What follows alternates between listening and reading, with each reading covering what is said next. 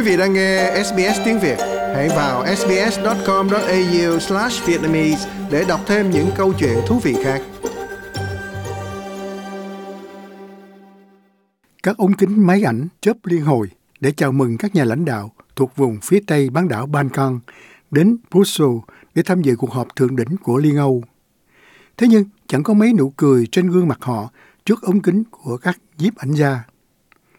Rõ ràng chẳng có sự thông qua bế tắc nào cho sáu quốc gia trong việc gia nhập EU.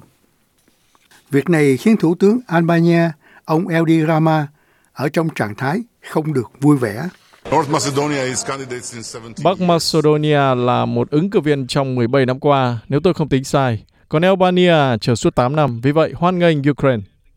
Còn Thủ tướng của Bắc Macedonia, ông Dimitar Kovacevski, cũng chẳng giấu được sự thất vọng.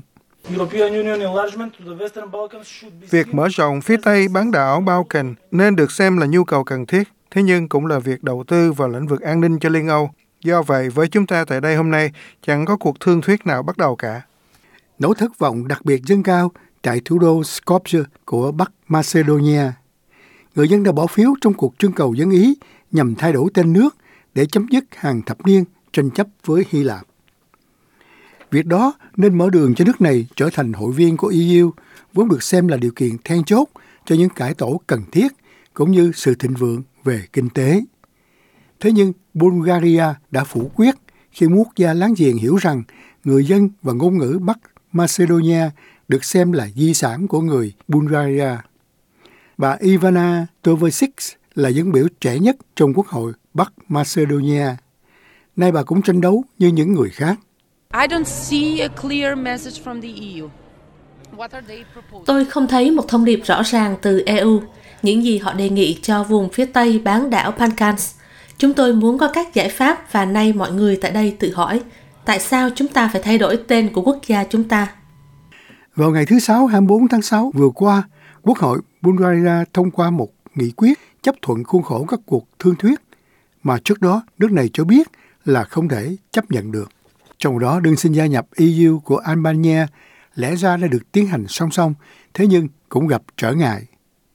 Còn Bosnia và Kosovo cũng chẳng có tư cách hội viên. Mặc dù Serbia và Montenegro đã thương thuyết về tư cách hội viên trong nhiều năm qua, vấn đề cũng chưa thấy kết thúc. Ông Florian Bierber là một chuyên gia về Balkan tại Đại học Graz ở Áo.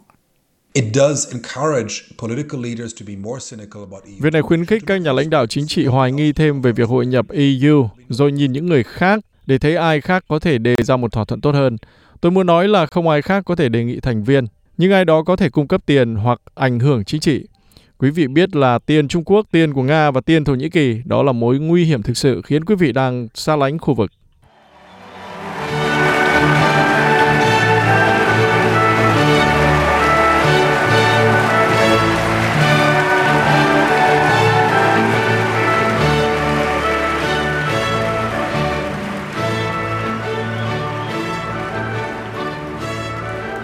Nay 9 năm trôi qua kể từ khi quốc thiều của Liên Âu là Ode de Joyce vang lên tại quảng trường chính Zagreb để hoan nghênh việc gia nhập của Croatia vào Liên Âu.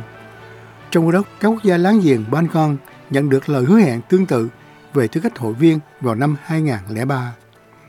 Thế nhưng, hai thập niên trôi qua và một loạt các chuyện thất hứa sau đó, thật dễ dàng hiểu được vì sao họ mất hết hy vọng.